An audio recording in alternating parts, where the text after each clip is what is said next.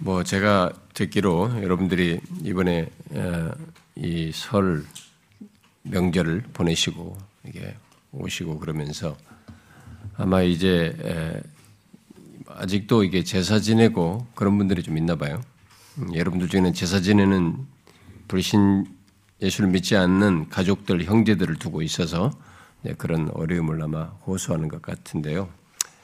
아, 그래서 뭐 그런 문제에 대해서도 이게 아마 고민하는 사람들도 있는가 봅니다. 내가 보니까요. 매번 이 명절 때마다 그런 사람들이 생기는가 봐요.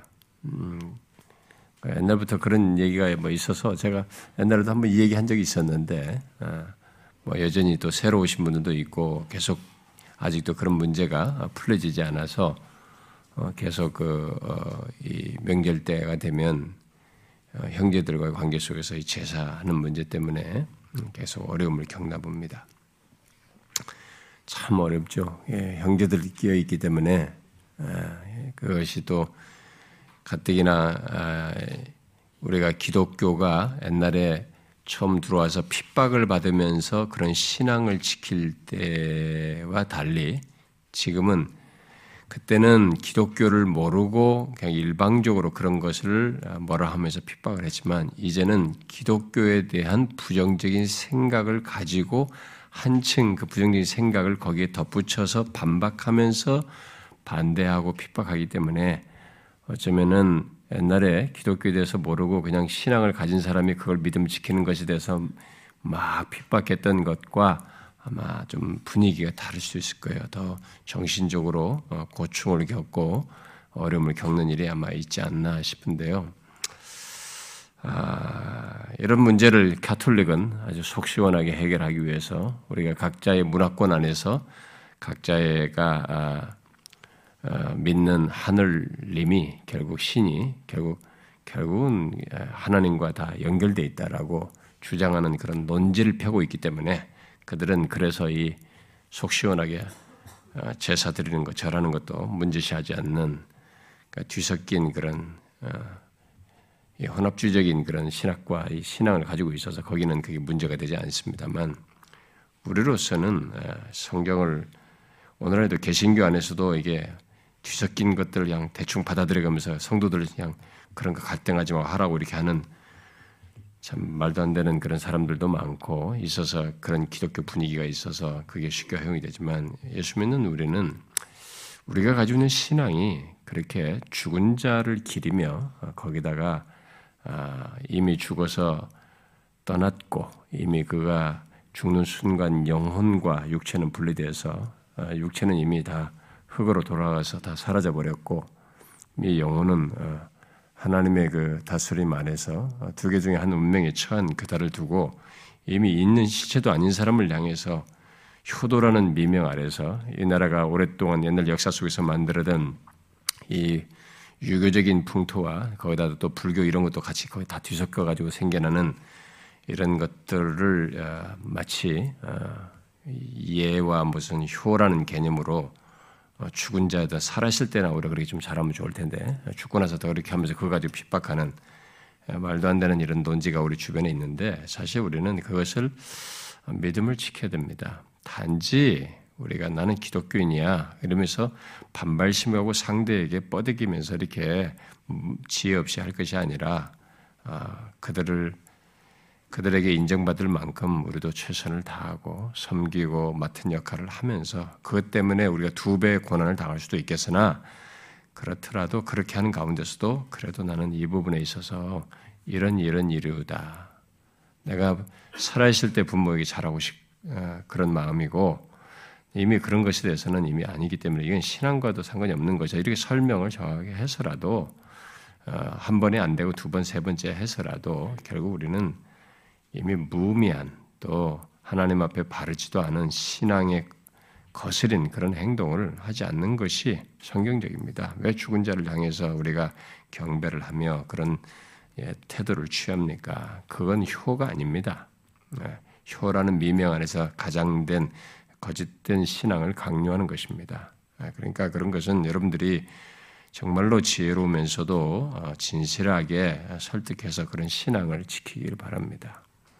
음, 어, 어려울 수 있으나 아, 그렇게 하시는 게 좋습니다. 근데 사실 제일 어려운 게 형제 관계거든요. 이 친척 관계 이게 젊은 제가 단순히 뭐 전체가 다막 어, 무슨 일본 옛날에 신사참배 하러 때 거기다가 하라고 했으면 뭐 좀 덜할 수도 있는데 그건 국가 상대로 하는 것이니까. 근데 이것은 또 형제라 그걸로 그냥 푸시 굉장히 압력을 가하고 그러기 때문에 어, 참 어렵습니다. 아, 근데 그래도 믿음을 지키는 게 우리 신자로서 하나님 앞에 죄를 범죄하고 저는 바르다고 믿어요. 음. 옛날에 저도 저의 개인 경험을 얘기했습니다만 어, 가족 안에서 그거 하는 거 어렵지만 어, 처음에 잘 통과하면 또 하나님이 길도 주시고 감당케 하십니다. 그리고 처음에 좀 어려울 뿐이에요. 어, 그것만 잘 지나면 그 다음부터 그 잘해야 됩니다. 그걸로 원수 삼자는 말고 잘해야 되고 그리고 우리들은 기독교가 가지고 있는 장점은 뭐냐면 살아있을 때 잘해야 된다는 것입니다.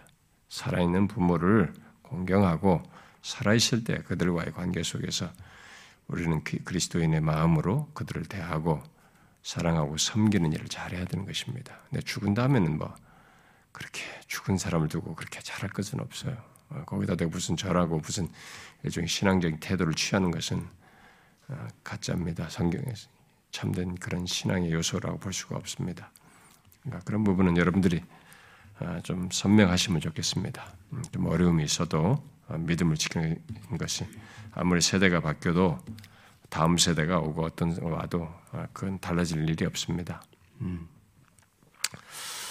자, 이제 우리가 아, 로마서 어, 참 귀한 말씀 3장 21절부터 3장 어, 어, 끝절까지 그 의롭다 하심에 대한 정말 극적인 로마서의 극적인 내용에 연결해서 4장에서 그 예증을 한 뒤에 더 의롭다 하심의 결과에 대해서 쭉 5장 1절부터 11절을 쭉 살폈습니다.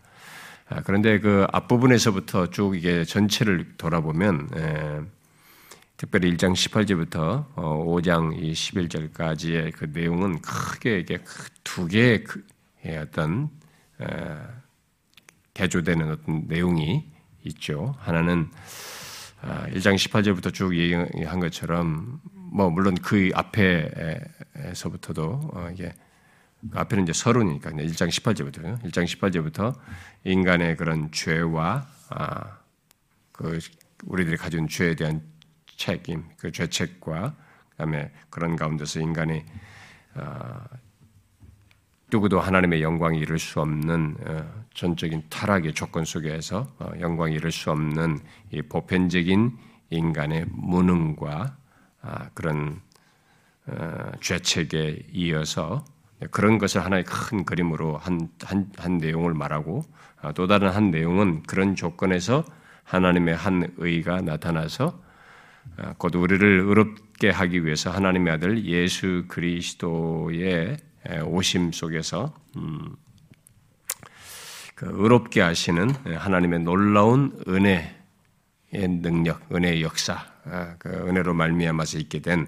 그 내용을 두 가지로 크게 대비되는 내용으로 이렇게 얘기를 했습니다. 지금까지 5장 11절까지 내용은 그게 큰 두 개의 대비되는 내용이 있었어요. 그래서 1장 18절부터 시작해서 5장 11절까지의 내용을 연결해서 보면 아, 인간의 타락이 얼마나 깊은지를 이렇게 보여주면서 인간이 얼마나 가망 없는지 전적으로 타락하고 무능하다라고 하는 것을 선명하게 얘기해 주었습니다.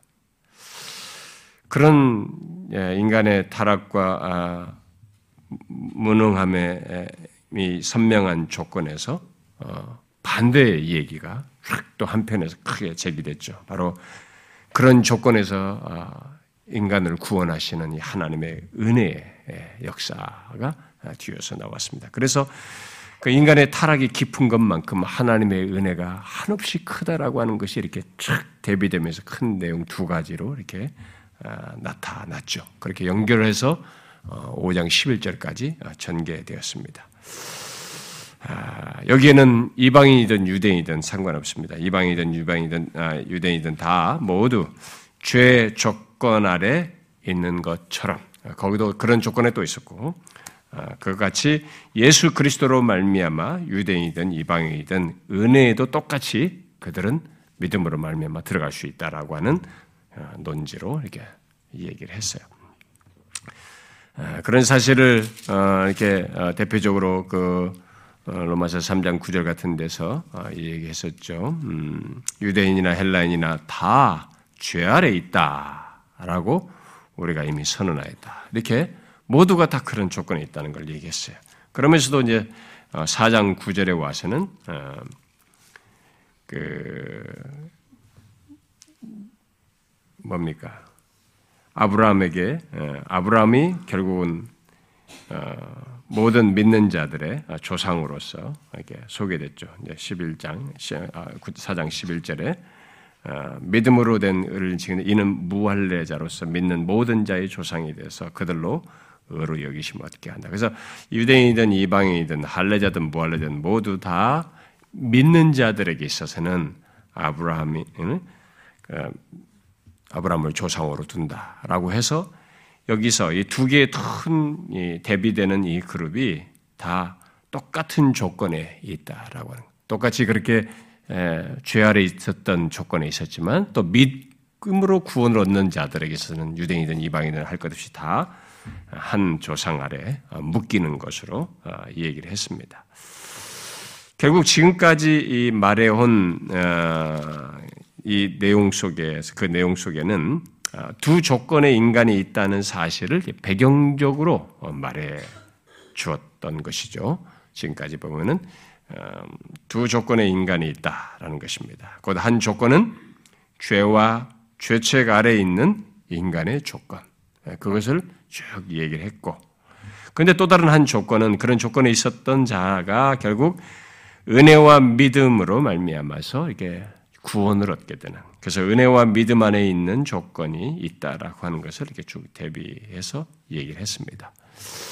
자, 이제 바울은 그의 뒤은 내용인 이제 그런 배경, 지금까지 그런 내용을 말한 것에 연결해서 여기 5장 12절부터 이, 여기 이제 뒤에 끝절까지 음, 5장 여기 21절 또 또한 단락에서 그 두 조건의 인간을 근원으로부터 시작해서 설명하면서 어, 전자는 어, 아담 안에 있는 것으로 그리고 후자는 그리스도 안에 있는 것으로 말하고 있습니다.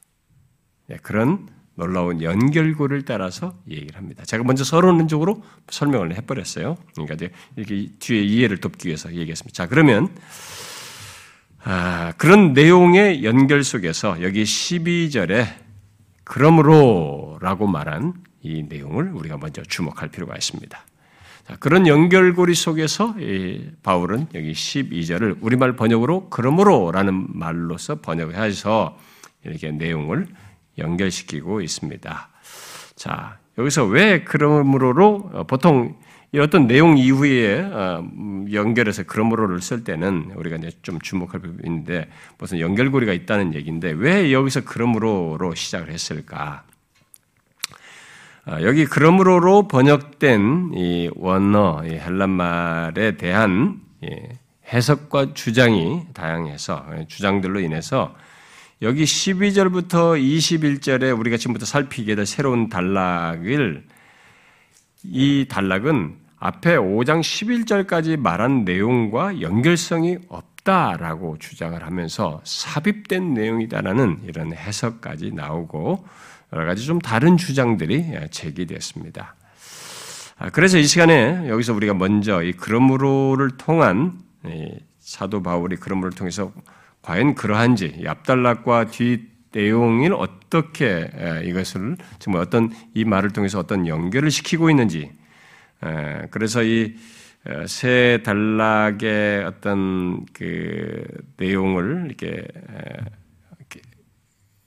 그 그러므로로 먼저 이 의미를 설명하면서 뒤 이제 세 단락에 대한 어, 좀 대략적인 개관을 보고 그 다음에 이제 12절을 제가 좀 오늘 그 정도에서 설명을 하고 다음 시간에 이제 12절부터 12절을 연결시켜서 제기되는 하나의 중요한 신학적인 문제가 있는데요. 어, 그 문제, 교리적인 문제죠. 그런 것들 다음 시간에 좀 덧붙이도록 하겠습니다. 제가 이게 여기서 좀 빨리 나갈 줄 알았는데 또 이제 그렇게 안 됐는데요. 지금 여기서 보니까. 너무 중요한 내용이 여기 또 가득 차 있어가지고 그래도 그걸 대략적으로 할 수 있을 것이다라고 생각했는데 또 막상 그렇게 안 됩니다.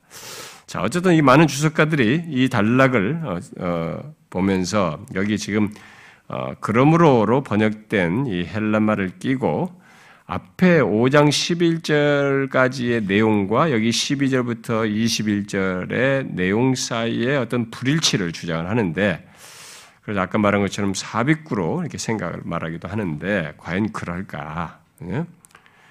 어, 그러나 이 제가 앞에서 좀 서두에서 잠깐 예, 전체의 어떤 연결선상에서 어, 인류의 두 조건을 어, 이렇게 배경적으로 지금 말한 것을 이렇게 1장 18절부터 쭉 여기 5장 11절까지 말한 것을 제가 서두에서 말한 것을 염두에 두셔야 됩니다. 그걸 염두에 두어야 그러므로라고 하면서 12절 이하부터 말하는 이 내용 21절의 단락을 이해하는데 큰 도움이 되는 것입니다. 그래서 이 어, 인류의 두 조건을 근원으로부터 어, 설명하려 설명하는 내용으로 여기 지금 12절 이하의 뒤에 내용으로 연결하고 있는 것이어서 어, 우리는 바로 이제 그런 연결고리를 보고 보면서 이, 아니 그런 시, 그 이해를 가지고 있지 않으면 어, 언뜻 이 12절 이하를 여러분들이 5장 1절부터 쭉 읽어 나가면 갑자기 내용이 좀 바뀐 것 같다라는 생각이 들 수 있어요. 그런 이해가 없으면 선행적으로 없으면 그래서 여기 지금 그러므로는 앞에 내용과 12절부터 21절 뒷단락의 세 단락을 연결하는 어떤 접속사 성격을 띈 말이라고 할 수 있어요. 그래서 그러므로로 이렇게 번역을 한 겁니다. 아, 특히 5장 1절부터 11절의 내용과 앞에 이제 앞에 전체 내용뿐만 아니라 특별히 앞에 5장 1절부터 11절의 내용과 이 뒷단락 12절부터 22절의 내용을 연결하는 말로서 이 그러므를 어, 쓴 것으로 볼 수 있어요. 자, 그런데 오늘은 제가 이 뒷단락이 서론적이니까 또 전체를 알기 위한 또 서론이니까 항상 무엇을 하기도 서론할 때는 약간 설명을 요하니까 서론적인 얘기를 할 때는 여러분들이 막좀 감동적인 은혜 말씀만 들으려고 막 그런 것만 집중하려고 하는데 그런 것이 있기 위해서 정확하게 이해를 하기 위한 거니까 이 설명을 이제 잘 이해를 하셔야 또 뒤에 내용들을 우리가 잘 따를 수 있으니까 서론적인 내용을 좀 잘 이해하면 좋겠어요. 아, 자, 그런데 우리들이 여기 정확한 이해 없이 지금 이게 한번 여러분들이 평상시 이 로마서 5장을 읽었을 때 앞부분도 쭉 읽어서 흘러갔을 때를 한번 생각해 보시면 이 지금 제가 이런 말하는 것 정도의 이런 설명이라도 이해가 안 돼 있으면 갑자기 여기 12절에서 아니 여기 갑자기 예수 그리스도 아담이 왜 나오지? 갑자기 지금 의롭다함을 얻었다 막 의롭다함을 얻은 것으로 막 우리가 복, 어, 결과를 막 너무 은혜로운 얘기가 잔뜩 11절에 나왔는데 갑자기 여기서 아담 얘기 아담과 그리스도 나오는 게 갑자기 뭔가 좀 달라진 게 학자들이 말하듯이 어떤 것처럼 삽입된 것 같고 뭔가 좀게안 맞는 얘기가 들, 등장한 것 같은 생각이 들 수 있어요. 여러분 그러지 않았어요? 아, 읽어보질 않았네? 네? 고민이 없었던가 보네요. 음. 아, 왜 5장 1절, 아 5장 11절까지 의롭다함을 말해놓고 갑자기 아담과 그리스도 얘기를 할까? 어? 에, 그래, 참 의문이 생길 수 있습니다.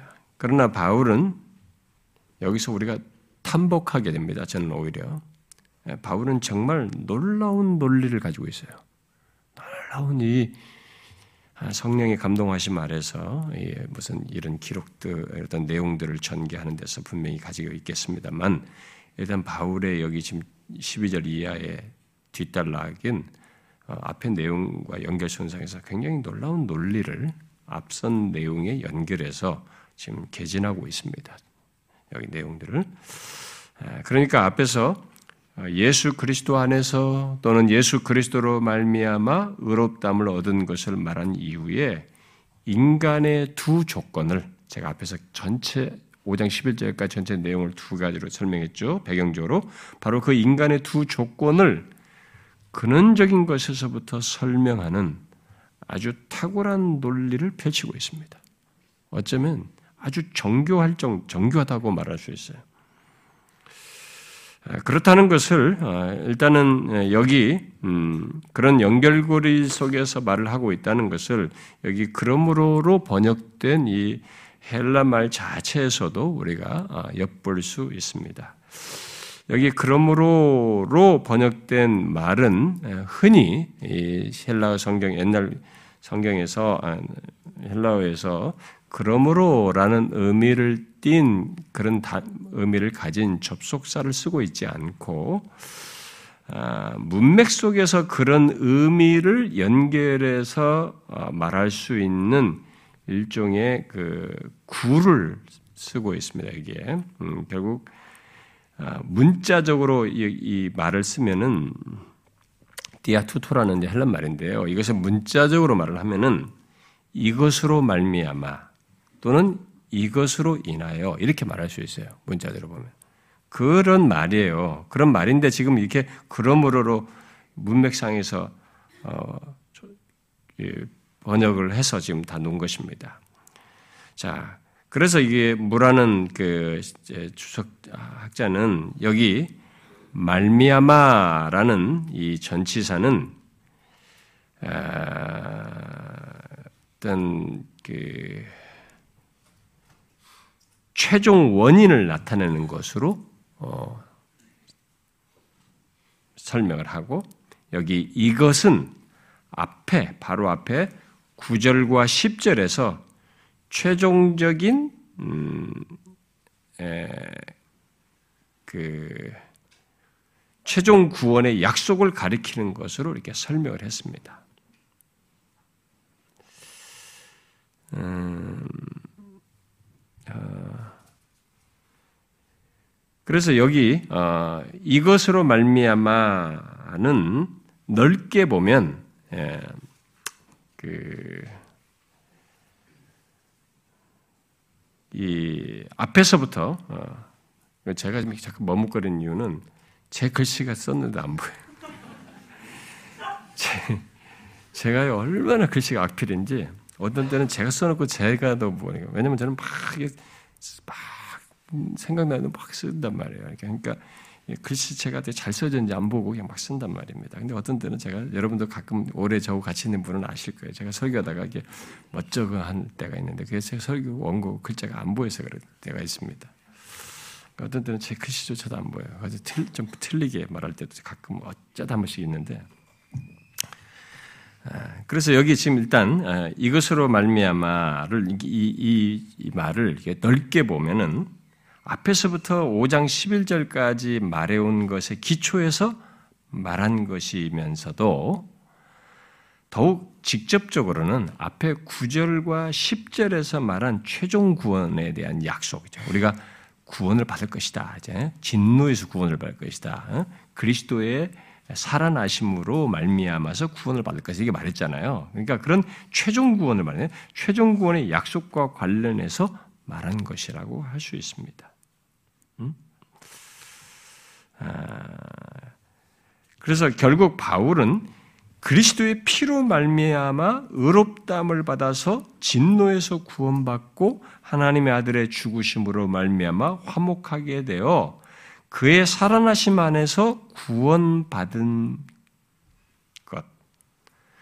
그런 최종적인 구원이 확실하다고 하는 것을 아담과 그리스도의 대표적인 머리, 아담과 그리스도의 대표성, 이 머리됨으로 설명을 해요. 이것으로 대표 머리됨으로 설명하지 않으면 이 앞에서 지금까지 쭉 전개하면서 말한 이런 최종 구원이 확실하다는 것을 설명하기가 어렵다라고 본 거죠. 이런 최종적인 구원이 확실하다는 것을 아담과 그리스도의 이 대표성을 가지고 설명을 하는 것입니다. 그렇게 보면은 이 앞에 내용으로 연결시 그렇게 생각하면 아, 이 아, 굉장한 놀라운 계시의 전개예요. 아주 탁월한 논리를 전개하고 있는 것입니다. 예, 그런 맥락에서 로준수 목사 같은 경우는 여기 12절부터 21절은 니그렌이라는 사람의 주장대로 앞에 진술된 모든 내용의 요약이며 8장까지 계속되는 진술의 시작이요 서론이다. 이렇게 말하기도 했어요. 예, 그런 연결 속에서 12절 이하를 보면 바울은 앞에 세상이 앞에서 그 세상이 하나님의 진노 아래 있다고 말한 것에서 왜 모든 인류가 그런 조건에 있게 되었는지를 여기서 구체적으로 설명을 하고 그런 조건에서 어떻게 구원받는 다른 조건이 있을 수 있는지 이 부분을 아담과 그리스도라는 두 대표를 가지고 연결해서 설명하는 거예요. 그러니까 굉장히 탁월한 얘기죠. 그러니까 여기서 얼마든지 이 설명이 없으면 이 사실을 그냥 믿어야 되는 내용으로 얘기했지만 그 배후에 왜 모든 인류가 아니 어떤 사람만 죄 짓으면 그 사람 사람에 따라서 해야지 왜 모든 인류가 그런 조건에 다 진노 아래 있고 다 그런 심판받아야 하는 조건이 있고 하나님 영광 이룰 수 없는 조건이 있는가 이렇게 됐는지를 구체적으로 설명, 근원적으로 설명하는데 어려움이 있어요 지금 그런 얘기를 그리고 그런 조건에서 어떻게 구원받는 다른 조건이 있을 수 있는지, 어? 그런 것이 과연 어떤 내막 속에서 실제 내용 속에서 가능한 것인지 이 설명할 문제가 있는데 바로 이 근원적인 내용을 아담과 그리스도라는 이 머리됨, 대표성 있는 두, 둘의 대표성을 가지고 대표 논리를 가지고 설명을 하고 있는 것입니다. 그래서 우리는 여기서 전 인류의 그 조건은 두 대표, 곧 아담과 그리스도를 연결시켜서 말하는 것을 보게 됩니다. 그러니까 모든 인류를 이 두 대표에 연결시켜서 말하는 것을 여기서 보게 돼요. 이것은 이 세상의 현재 조건과 아, 인간의 비극과 불행, 우리들이 이 세상에서 살아가면서 경험하게 발견하게 되는 그런 모든 비극스러운 것을 정확히 이해하게 하는 아주 중요한 내용이기도 합니다.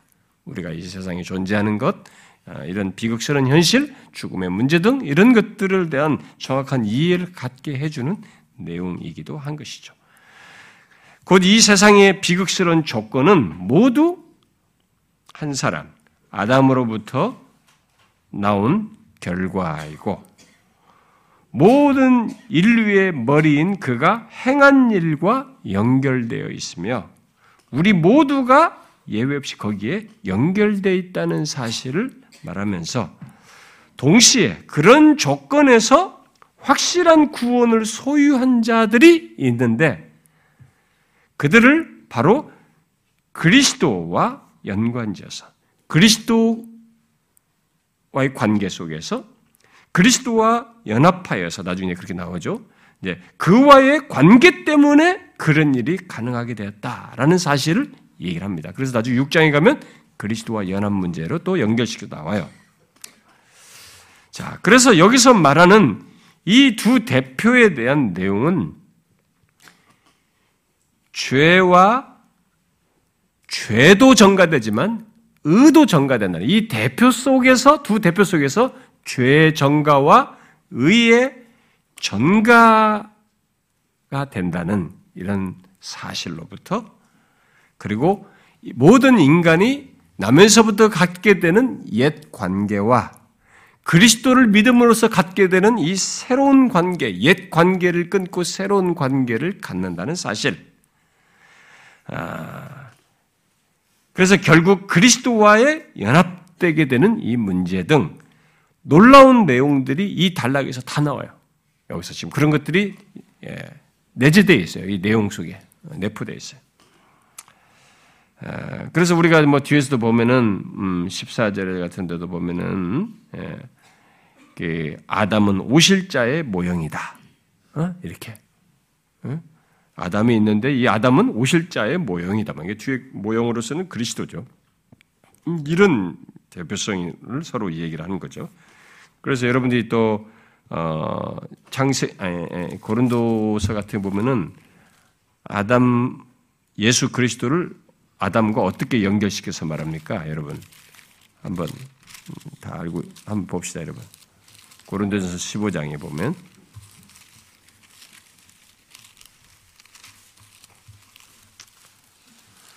고린도전서 15장 음, 예수 그리스도를 아담과 연결시켜서 표현하죠. 그 15장 45절 한번 읽어봅시다. 15장 45절. 자, 읽어봐요. 시작. 기록된 바 첫사람 아담은 생명이 되었다 함과 같이 마지막 아담은 살려주는 영이 되었다.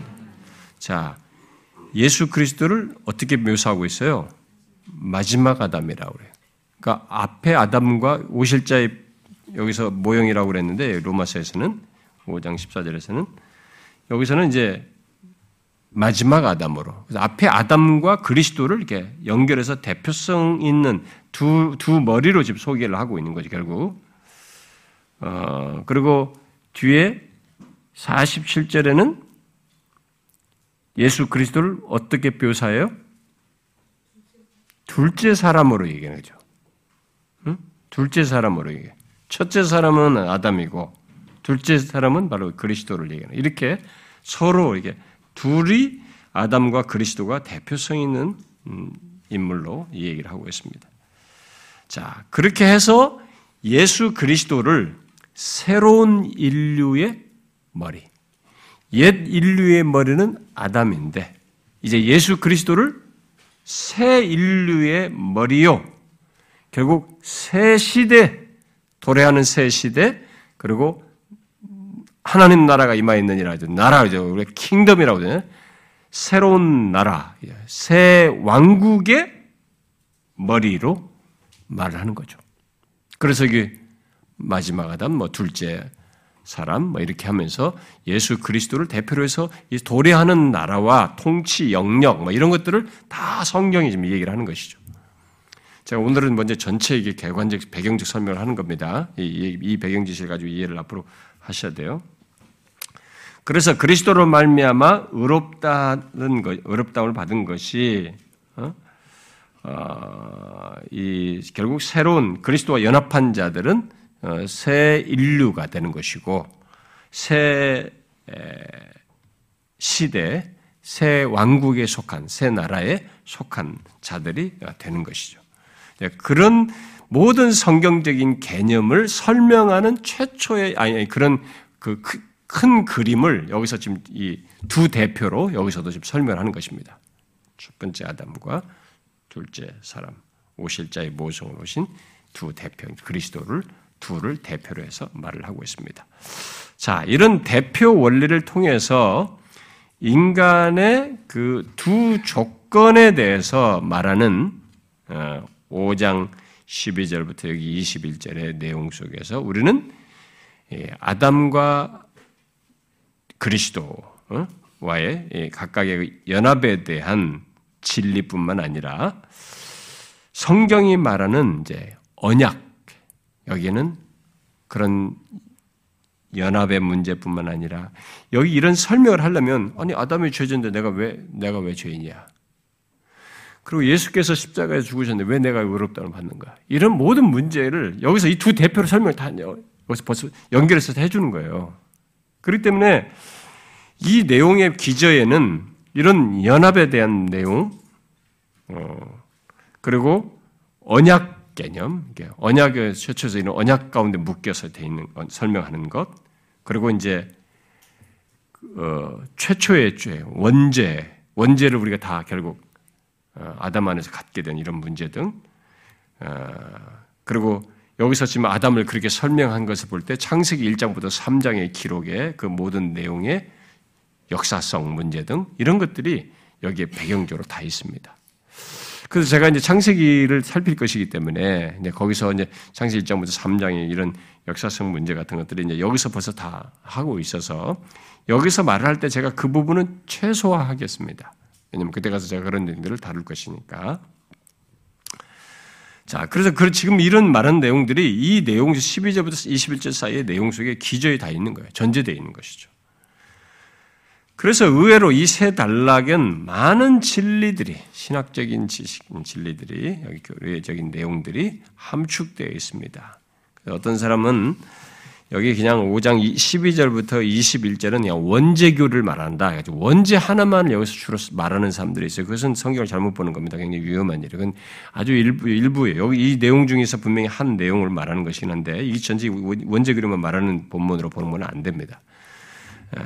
이, 이 단락의 기저에는 전제된 하나의 내용이고 더 많은 내용들이 있는 가운데 엮여 있고 사실 문맥상에서 여기서 강조하고자 하는 것은 원죄 자체보다는 그리스도로 말미암은 의와 생명이에요. 이게 지금 핵심 포인트예요. 그게 궁극적으로 이런 설명을 해서 강조하고자 하는 겁니다. 왜냐하면 앞에 5장 11절까지 바로 그런 내용을 얘기했잖아요. 그리스도로 말미암아 의롭다고 받은 얘기를 했기 때문에 그게 이제 주된 내용인 것입니다. 자, 그런데 바울이 음, 여기 세 단락에서 그렇게 지금 강조할, 강조하는 것, 제가 조금 전에 얘기지만 강조하는 것은 아담과 그리스도라는 두 대표 안에서 죄와 사망이 있었듯이 아담 안에서죠. 아담 안에서 죄와 사망이 있듯이 한 대표죠. 아담 안에서 죄와 사망이 있으니 또 다른 대표인 그리스도 안에서 의와 생명이 있게 됐다. 그런데 여기서 강조점은 이 조건, 죄와 사망의 조건을 넘어서서 바로 그리스도로 말미암아서 의와 생명이 있게 되었다. 라는 것을 여기서 설명하는 겁니다. 그래서 이 내용상으로 보면 비록 이 두 대표를 아담과 그리스도 두 대표를 말하긴 하지만 바울은 지금 5장 11절까지 쭉 말해온 앞에서 말한 온 그 내용의 연결선상에서 특별히 가장 가깝게는 9절과 10절에서 말한 것에 연결해서 어떻게 진노와 심판의 조건에 있는 인간 가운데 많은 사람들이 한 사람의 희생으로 구원을 받을 수 있게 됐는지, 의와 생명을 얻을 수 있게 됐는지에 초점을 맞추고 있어요. 그게 지금 강조점이에요. 그것을 이 두 대표를 통해서 근원적으로 설명을 해야 온전해지기 때문에 바울이 여기 연결해서 설명하는 겁니다. 아, 탁월한 거죠. 정말로 탁월한 것이. 바울은 이것을 어, 한 사람 아담으로 인해 많은 사람에게 영향을 미친 것과 대비해서 어, 말을 하고 있죠. 어, 그런 일이 어떻게 가능한가라는 것을 아, 근데 여기 계속되는 강조점은 아, 타락한 인류의 조건, 바로 죄와 죽음 아래 있는 인간 조건에서 새 인류의 머리인 그리스도의 압도적인 사역에 연결해서 강조를 하는 겁니다. 아담 안에서 있었던 이 죄와 사망이란 강력한 것이 있지만 그보다 더 강력한 그리스도로 말미암아 이것까지도 이기고 넘어서게 하는 더 놀라운 생명과 의 얘기를 여기서 강조하는 것이죠. 이 단락에서는 그 강조점이 결국 우리에게 말하고자 하는 포인트, 핵심 포인트이기 때문에 그걸 여기서 캐치하는 게 더 중요해. 원죄, 이거 뭐 이렇게 보면 안 돼. 원죄만 보면. 그게 더 강조점인 것이죠. 원죄라는 것을 여기서 말하고 있죠. 그 배경적으로 그 정도인 것입니다.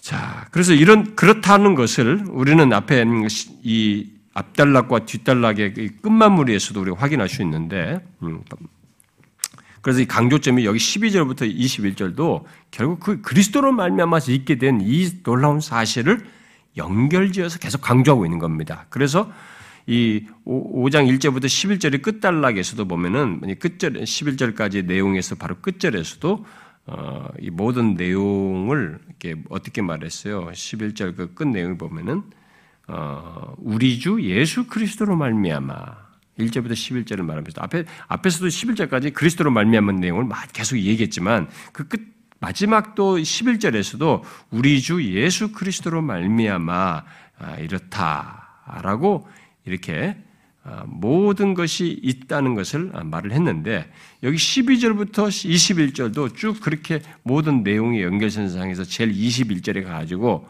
똑같은 표현을 쓰고 있죠. 21절에 보십시오. 뭐예요? 거기도 우리 주 예수 그리스도로 말미암아 영생에 이르게 하는 것을 결론으로 맺고 있습니다.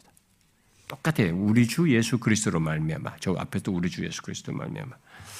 그래서 이 정확히 들여다보면 5장 11절까지의 내용에 이어서 12절부터 21절은 바울이 정말 놀라울 정도로 논리성 있게 그것도 아주 압축적으로 내용을 연결해서 설명하고 전개하고 있다는 것을 볼 수 있어요.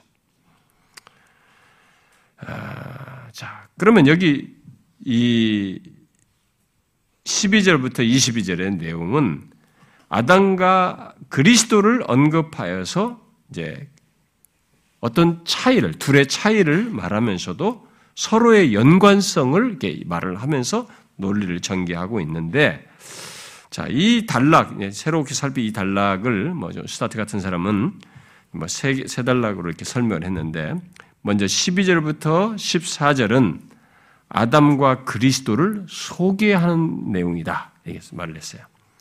곧 아담은 죄와 사망에 대해서 책임 있는 자로 오실자의 표상으로 소개되는데 이 오실자는 바로 그리스도라고 이게 소개하고 있다. 그래서 여기서 이제 그러니까 계속 이 전체 내용이 아담과 그리스도를 다 서로 차이점도 말하지만 연관성을 끼고 다 얘기를 하는데 먼저 12절부터 14절은 아담과 그리스도를 대표로서 소개하는 거죠.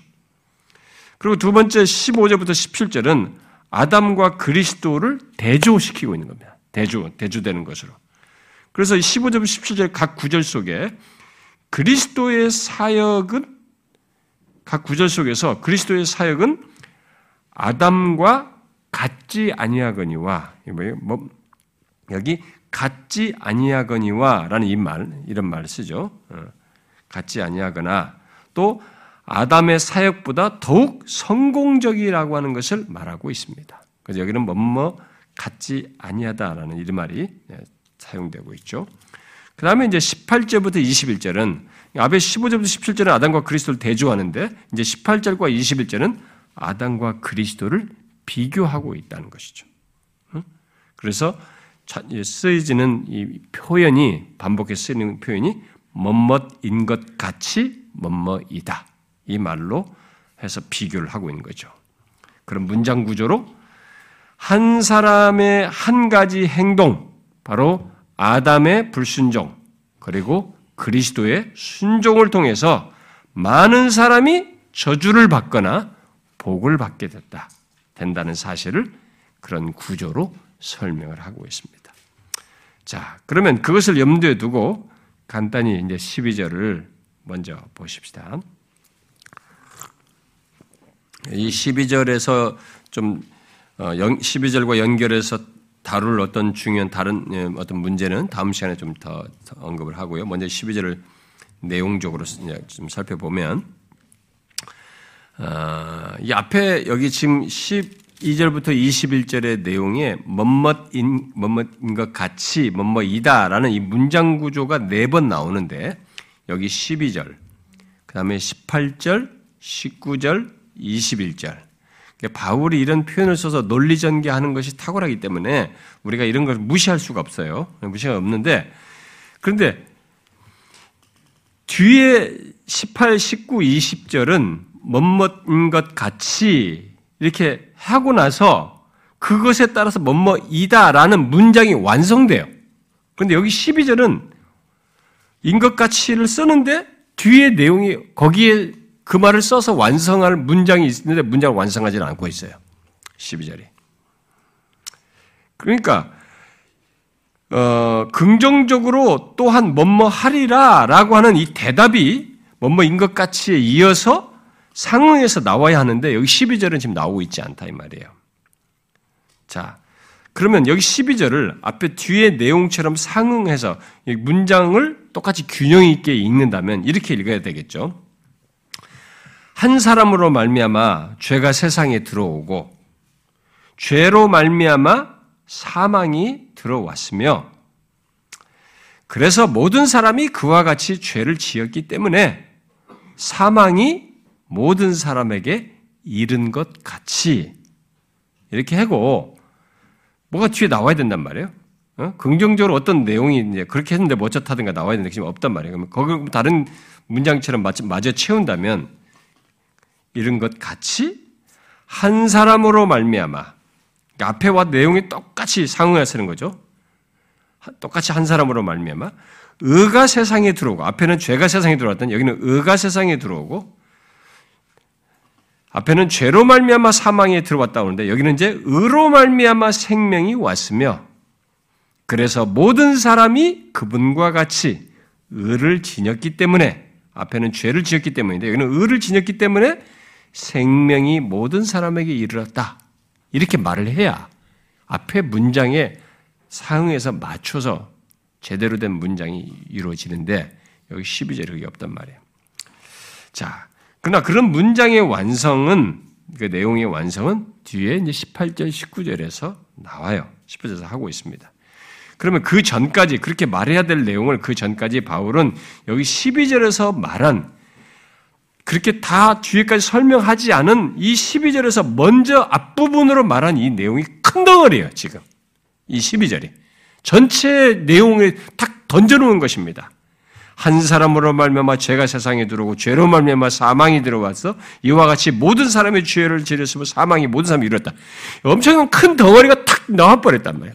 그래서 이 12절에 대한 12절에서 말하는 것을 뒤이어서 뒤에 18, 19절에서 그런 것에 상응하는 뒤에 뒤에 설명할 것을 나오기 전까지 특별히 13, 14절에서 이 12절에 대해서 설명하고 12절에서 말하는 것을 정당화하는 설명을 부연하고 있어요. 그러니까 편지를 쓰는 사람으로서 놀라운 얘기예요. 와, 어떻게 이럴 수 있을까? 어떻게 이런, 그러니까 어디서 이게 쏟아져 나왔을까? 이런 모든 진리를, 그러니까 이게 마치 무슨 책을 읽어가지고 막 조합해서 쓴다면 쓸 수가 없는 거예요.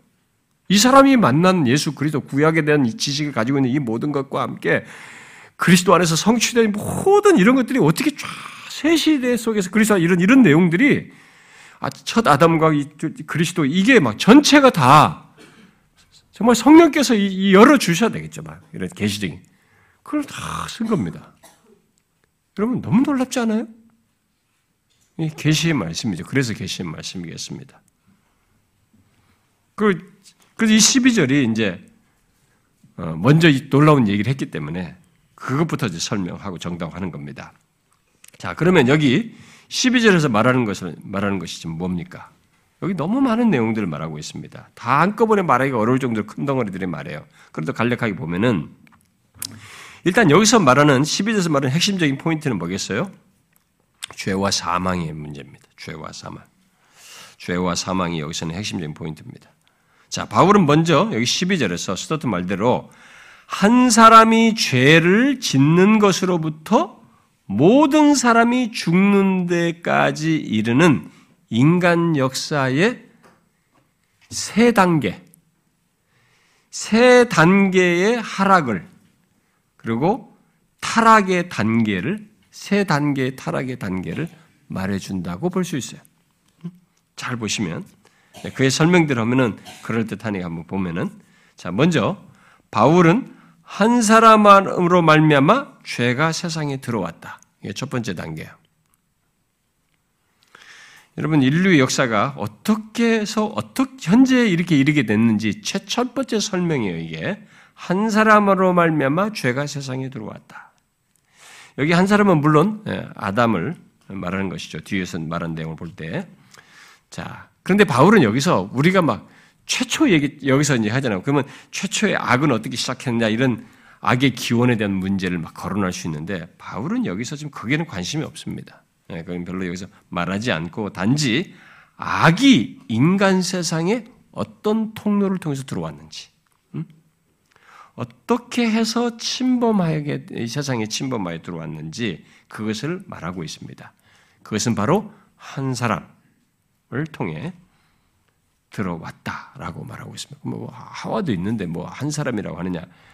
아, 여러분들 그렇게 또 무지하게 따지면 안 됩니다. 음.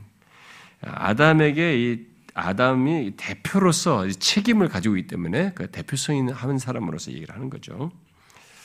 자 여기서 죄가 세상에 들어왔다. 한 사람으로 말하면 죄가 세상에 들어왔다 라고 아, 말을 하는데 아, 뒤에 6장에서 죄가 왕노릇한다. 어? 이런 말도 쓰고 있는데 죄가 세상에 들어왔다. 죄가 왕노릇한다. 이런 표현도 쓰는데 마치 죄가 어떤 게 자생적으로 자기가 무슨 뭘 하는 것처럼 이렇게 나중에 보면 여기 뒤에 6장 같은 거 보면 죄가 약간 의인화돼서 나와요. 여러분 왜 성경에서 죄를 의인화해서 말을 할까요? 응? 이제 사망도 왕노릇 할 때도 그, 그, 그 표현할 때도 의인화된 성격이 있습니다만은 특별히 그것은 부가적인 것이고 죄의 부가적인 것이고 죄를 의인화해서 설명을 합니다. 응? 마치 죄가 이렇게 응? 어, 통치하고 다스리고 왕노릇하고 막 이런 것 그런 것처럼 여기서 들어왔다는 것도 이제 그런 거 연결 선상에서 말을 할수 있는데 왜 죄를 이렇게 의인화해서 얘기했을까요? 아, 그것은 죄가 아, 마귀의 인격을 통해서 들어왔기 때문이겠죠. 예, 이 죄가 마귀의 인격을 통해서 들어왔기 때문에 그런 인격적 기능을 하는 특성을 이게 그래서 죄의 특성 안에는 가지고 있어서 예?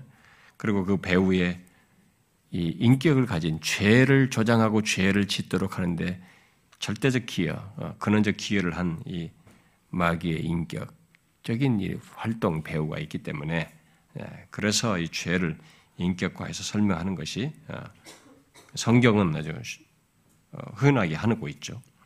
자, 그런데 여기 죄가 아, 들어왔다라는 말을 어떤 영어 번역에는 침입했다, 침범하다라고 번역을 했습니다.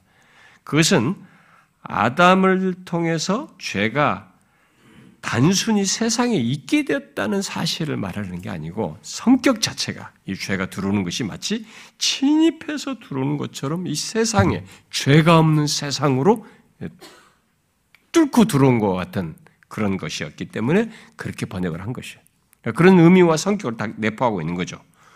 그래서 결국 죄는 단순히 존재하기 시작했다. 이런 의미가 아니라는 거예요. 바울은 여기서 처음부터 말할 때 죄가 이 세상에 단순히 존재하기 시작했다라는 그 정도로 설명, 죄를 설명하지 아니하고 이 세상으로 또 인간의 생명 속으로 침입해 들어온 것으로 뚫고 들어온 것으로 이렇게 묘사를 하고 있는 것입니다. 자, 그래서 이 말은 어, 그렇게 이렇게 했을 땐 죄가 들어왔다라고 말을 했다는 것은 들어오기 전에 조건이 있었다는 것을 시사하죠. 그럼 뭡니까? 한때는 세상에 죄가 없었다는 것을 말하고 있습니다. 하나님은 어, 죄 없는 세상을 창조하여서 낙원이라고 하셨습니다. 어, 우리를 다시 내가 오늘 나와 함께 낙원에 있으리라. 때는 죄가 없는 곳으로 어, 데려가는 것이죠. 그러니 있을 때는 죄가 없는 조건이었습니다. 그렇기 때문에 낙원이란 말이 가능했던 것이죠. 어, 낙원으로서의 조건을 창조하셨던 거죠. 그래서 최초의 사람도 하나님의 형상을 따라서 완전하게 창조했었죠. 그래서 하나님께서 어, 그 지으신 모든 것을 보고 보기에 좋았다라고 이렇게 하셨었죠. 어, 그렇게 죄 없는 세상에 그런 조건의 세상에 죄가 들어왔다라는 것입니다. 그래서 여기 들어옴은 마치 어, 적극적으로 침입해 들어온다는 것을 시사해 주는 것이죠. 그래서 이 세상에는 죄가 모든 것을 파괴시키고 어, 오염시키는. 아, 그래서 죄가 세상뿐만 아니라 하나님의 형상을 지닌 우리 인간까지, 심지어 우리의 생명까지 파괴시키는 그 일을 하게 되죠. 그래서 나중에는 죄가 죄 아래 팔렸도다. 죄 아래 있는 죄의 통치 아래 있는 것으로 이해. 그 죄가 통치권을 가지고 있는 것으로. 그래서 죄가 전 들어옴으로써 이 세상에 통치를 하는 전체 세상의 그 죄의 보편성이라고 말해요. 전 세상이 죄 아래 있게 되는 이런 일이 가능하게 되는 들어옴으로부터 시작됐어요. 그래서 우리들의 모든 사람 중에 예수를 몰라도 아유 완전한 사람이 어디 있어요? 알아서 말한다고 자기들이.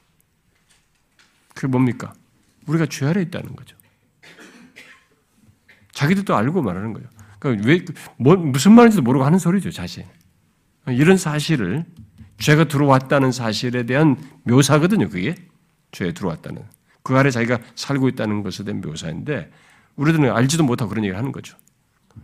왜 인간이 그런 조건에 있는지, 그런 것을 생각하지 않아서 그렇지, 우리의 현실은 그런 것이요. 예외 없이. 자, 그 첫 번째 사건에, 아, 첫 번째 사실에 이어서, 뒤이어서 곧바로 두 번째로 말하는 내용이 뭡니까? 자, 제일 먼저 죄가 세상에 들어오고, 그 다음에, 그 다음에 어떻게 됐어요?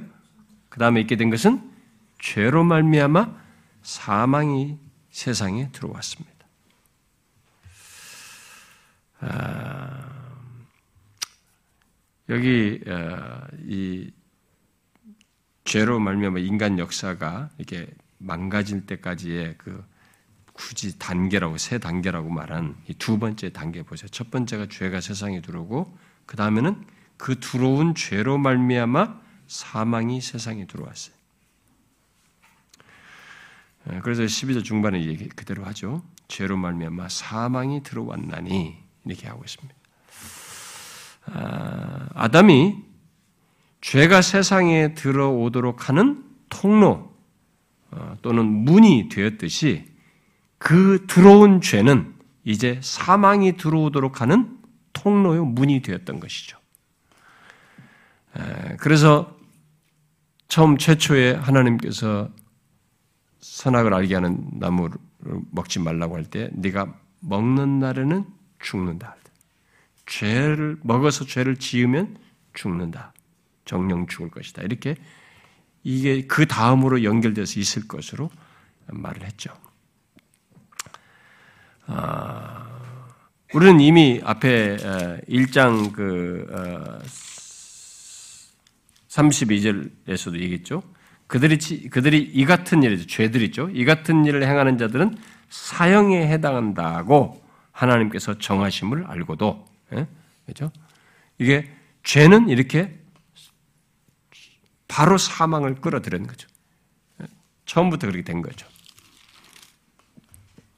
그래서 뒤에 우리가 여러분 거듭나가 십자가 할 때 첫 첫 번째 과로 하는 거. 그 6장 23절에 뭐예요?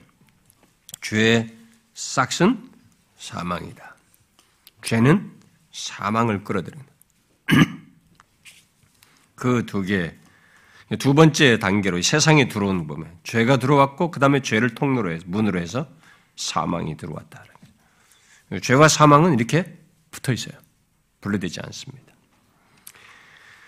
그래서 우리가 우리는 죄가 음, 아담을 통해서 세상에 들어와 보편적으로 되었다는 이 보편적이 되었다는 것을 죄로 말미암아서 누구나 죽는다는 우리의 현실을 놓고 볼 때 그게 사실인 것을 확인하게 됩니다. 정말로 죄가 아담이 아담으로 말미암아 죄가 들어와 가지고 죄가 보편적이다. 그래서 누구나 이 있는 사람들은 죄 없는 사람이 없다라는 것을 우리가 어떻게 알 수 있냐면 역순으로 모두가 죽는다는 사실을 통해서 알 수 있는 거죠.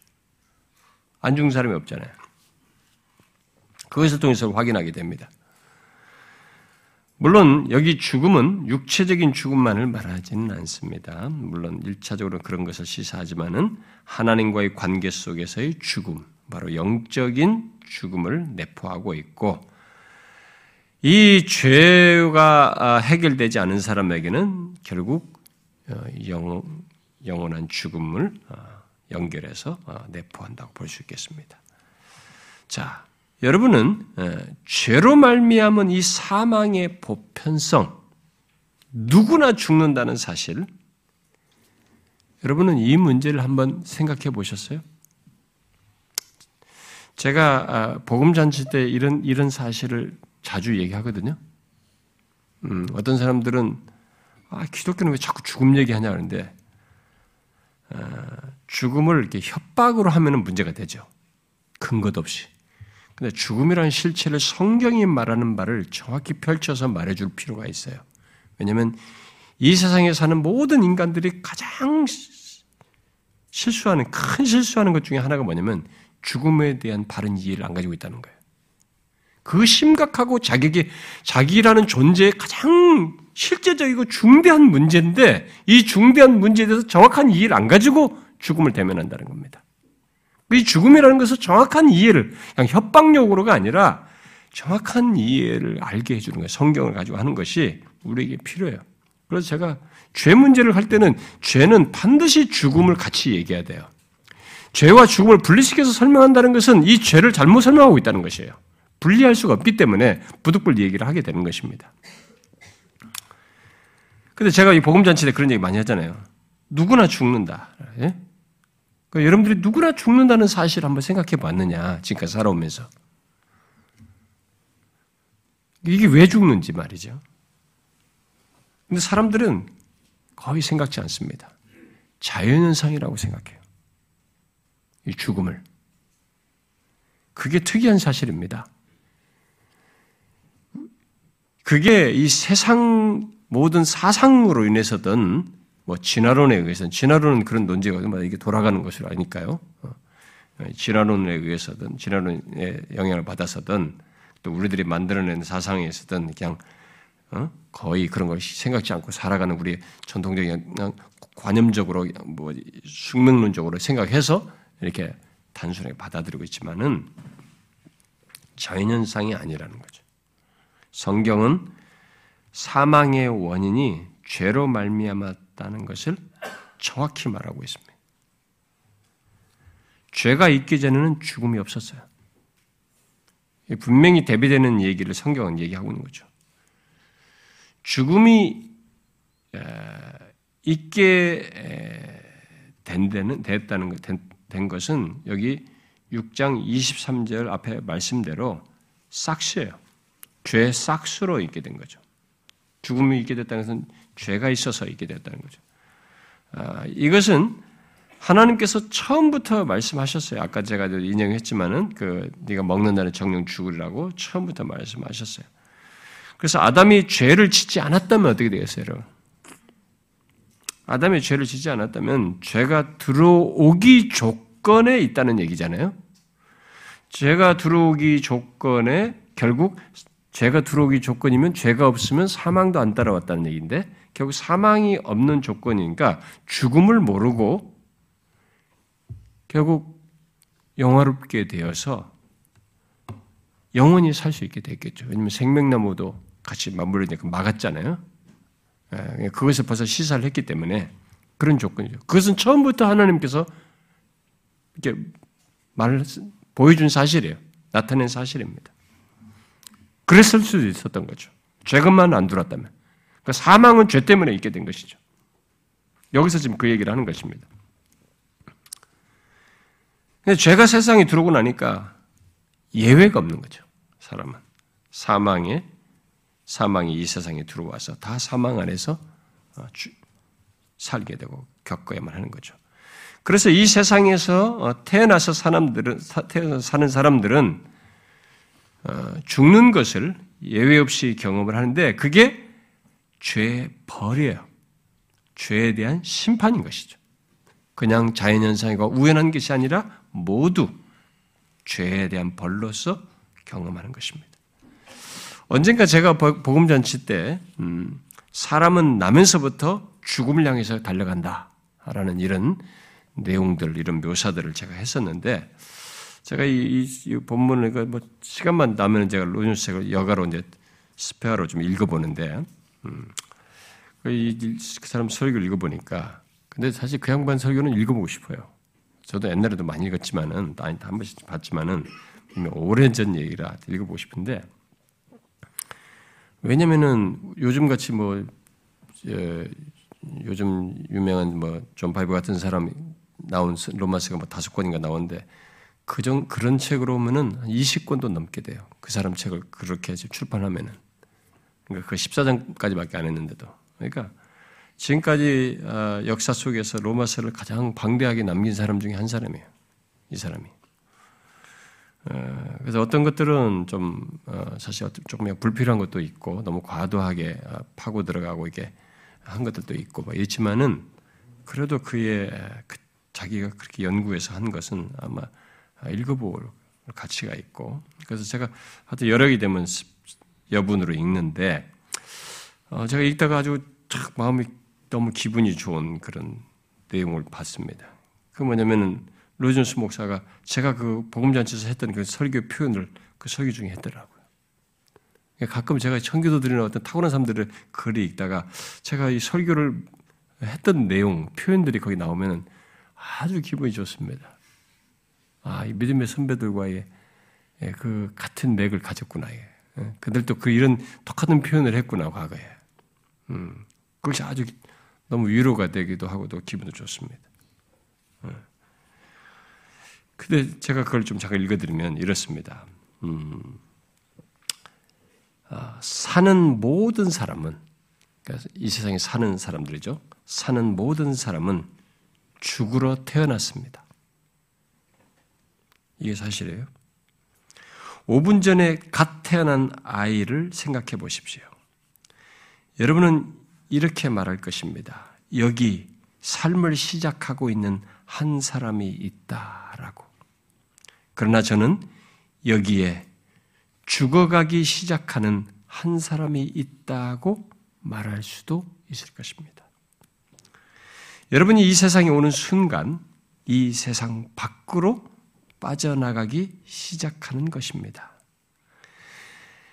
여러분이 첫 호흡을 시작한 순간, 이 세상에 태어나서 시작할 순간, 그것은 종말로 인도하는 호흡의 첫 단계입니다. 첫 호흡이 벌써 종말을 향해서 가는 첫 단계 호흡이라는 거죠. 모든 사람이 한 번 죽는 것은 정한 것이라고 히브리서 기자가 말하고 있습니다. 놀라운 얘기죠. 이게 인간의 조건이에요. 이게 죄로 가져온 죄로 말미암아서 있게 된 우리가 부인할 수 없는 누구나 경험하는 사실이에요. 그 아름답고 너무 천사 같은 아이들, 어? 이렇게 예쁠 수가 있나 싶은데 그가 호흡을 시작하는 순간 그것은 종말을 향한 스타트예요. 죽기 위한 첫 스타트입니다. 너무 슬프지 않습니까? 생명의 약동인데 죽기 위한 스타트라니 상상만 해도 끔찍한 얘기. 이 끔찍한 얘기가 왜 가능하냐? 왜 있게 되느냐? 죄라고. 죄가 들어옴으로 사망이 세상으로 들어온 것이죠. 그래서 우리가 얘기된 거예요.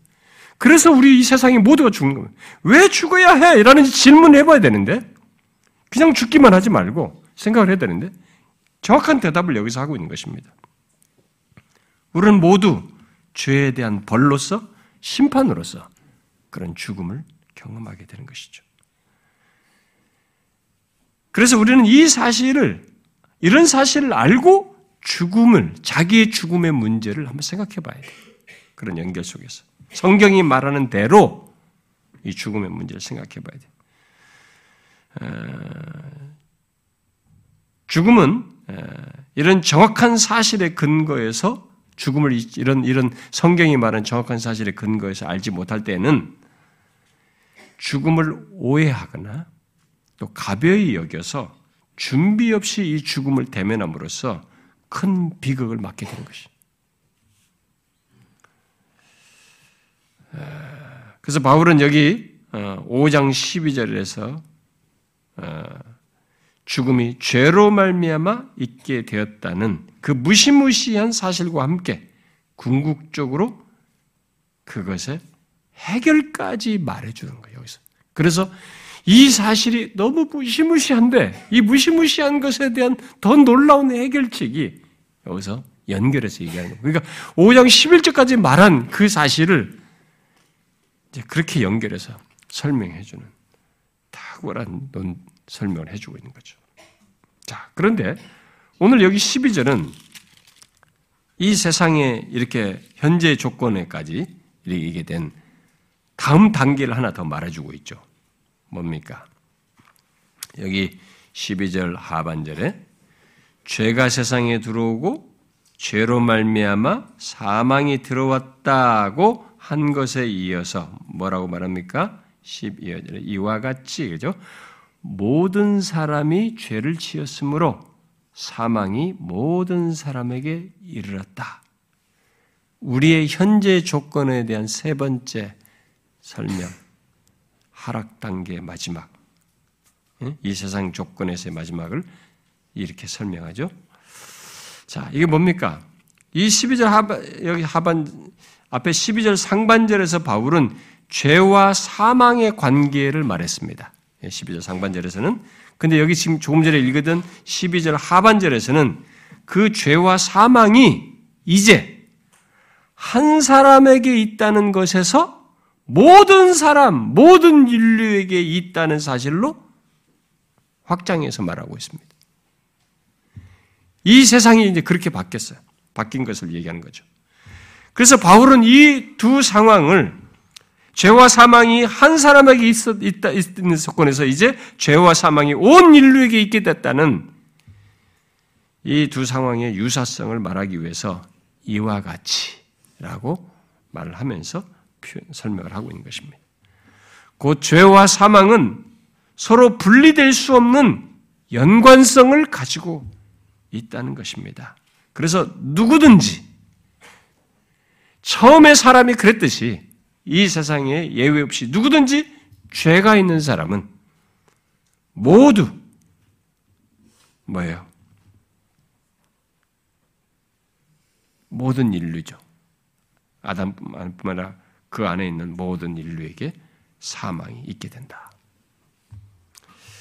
그러니까 한 사람이 죄를 범해서 사망이 그에게 이르렀듯이 모든 사람 또한 죄를 범했기에 사망이 그에게 이른다라는 사실을 말하고 있는 것입니다. 자, 이렇게 되려면 이제 이제 어, 뭐 전가 이런 거, 연합 이런 설명해야 되는데 그런 것들은 좀 다음 시간에 다시 얘기도 하게 합시다.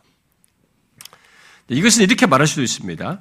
한 사람을 통해서 죄와 사망이 세상에 들어온 것처럼 한 사람을 통해서 죄와 사망이 온 세상 전체에 퍼지게 되었다라는 것을 또한 또한 말하는 것이기도 합니다.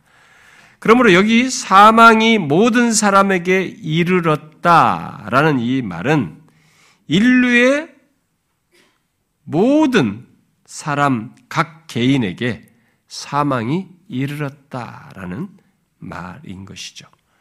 그렇게 죽음이 보편적이어서 그것은 피할 사람이 아무도 없다라는 것을 말하고 있습니다. 그것은 우리가 현실적으로 어, 경험하는 것입니다. 우리는 옆에서 죽어가는 사람들을 쉽게 보잖아요. 음, 다 죽어가고. 아, 우리도 그 순서가 언젠가 오겠죠. 여러분은 지금까지 살아오면서 이 모두 죽는 것의 원인, 나도 죽어야 한다는 이 원인을 생각해 봤습니까?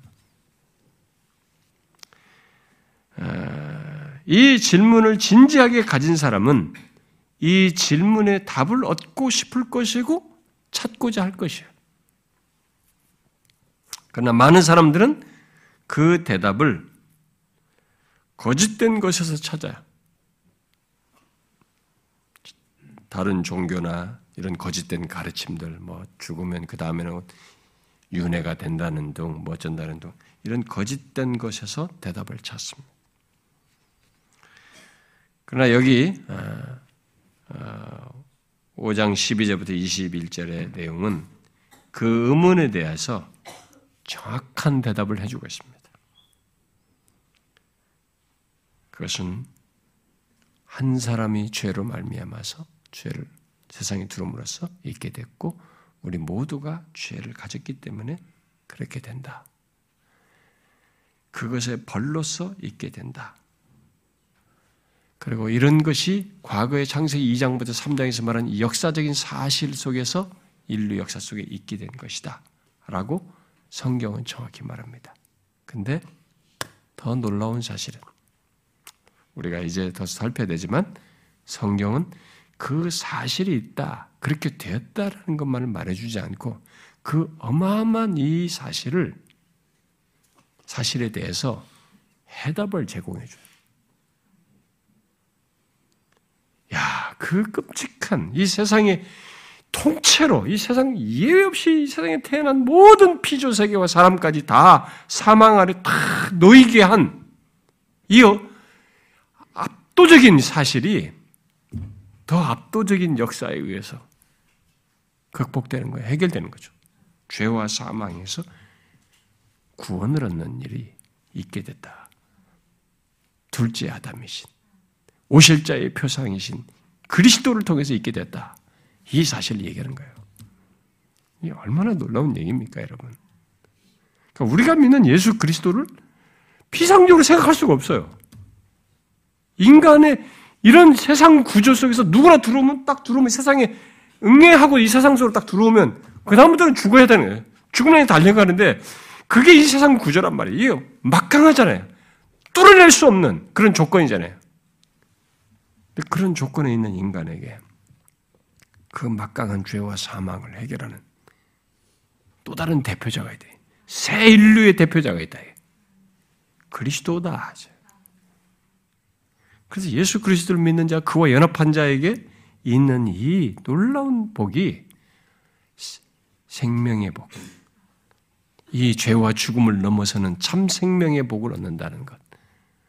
그래서 앞에 그 참 생명의 복을 얻어서 앞에 9절, 10절에서 말한 것처럼 진노에서 구원을 받을 것이고 장래 지금부터도 그런 생명을 가지고 있어서 장래 진노에서 구원을 받을 것이고 더욱 그의 살아나심으로 말미암아 구원을 받을 것이다. 이게 그리스도로 말미암아서 있게 된 예수 믿는 자의 현 주소다. 우리가 그렇게 된 사람이다. 라고 연결해서 말하는 것입니다. 놀라운 복음이죠. 그리스도 안에서. 그 예수 믿는 것에 어정쩡한 게 아니에요, 진짜. 그렇죠? 아, 예수 믿는 건 절대 어정쩡하지 않습니다. 너무 큰 실체가 있어요. 이 펼쳐보면은, 아니, 내가 몇십 년 동안 노력을 해서 내가 죄 하나 해결합니까? 씻어낼 수 있습니까? 아니, 몇십 년을 노력하고 돈을 다 투자해도 죽음을 대신 살 수 있습니까? 진시황처럼 뭘 어떻게 막 끌어모아가지고 죽음을 해결할 수 있냔 말이에요. 누가 안 죽고 갔습니까? 다 죽었잖아요. 불가능한 얘기예요. 근데 우리에게 얘기하는 겁니다. 예수 그리스도를 믿어 의롭다움을 받은 사람에게는 그와 연합한 사람인데 우리의 대표이신 그리스도와 연합한 사람은 그 죄와 사망에서 그것을 넘어서는 생명을 얻게 된다. 그래서 여기 제일 끝절이 21절이 뭐예요? 아까 그랬잖아요. 응? 야, 놀랍죠? 마지막에 미리 이걸 좀 아껴놨단 말을 미리 말해야 되겠다. 응? 죄가 사망 안에서 왕노릇한 같이 은혜도 또한 의로 말미암아 왕노릇하여 그다음 뭐예요? 우리 주 예수 그리스도로 말미암아 영생에 이르게 하려 함이라. 아 예수로 말미암아 이렇게 된 거죠. 그러니까 이런 구원을 정확히 알지 못하는 사람은 이게 너무나 큰 실체를 모르니까 신앙생활도 얄팍해요. 그러니까 주님을 향한 감사와 헌신이라는 것도 무슨 종교적인 행동이에요. 자발성과 진심으로 나오질 않는 거죠. 여러분 잘 생각해 보세요. 기독교 신앙은 절대로 그렇게 가볍지 않습니다. 우리의 존재, 영원한 운명 통째로 흔드는 견고한 기초가 바꿔버리고 있는 어마어마한 실체가 있습니다. 바로 하나님 아들 예수 그리스도 안에서 있게 된 생명, 의롭다움을 받은 자에게 있게 되는 이 구원입니다.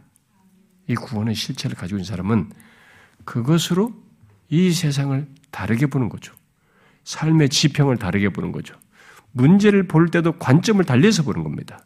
나는 이런 사람으로서 보는 거예요. 나의 대표가 그리스도의 대표 아래서 그 새 인종, 새 인류, 새 시대에 속한 사람으로서 인생을 보고 나의 삶의 어떤 것들을 대면하고 그런 것이죠. 이 구원의 실체를 아는 사람에게는 그런 것입니다. 여기서 예배당에서 이런 얘기를 듣는 것을 끝나는 게 아니라 이 실체가 사실인 것을 삶 속에서 그대로 확인하고 들은 경험하면서 사는 것이 우리의 구원이에요. 우리의 대표는 우리는 새 인류예요. 우리의 대표는 그리스도입니다. 우리의 머리는 그리스도라 말이죠. 그 안에 있는 구원은 더 이상 죄와 사망 아래 있는 구원이 아니란 말이죠.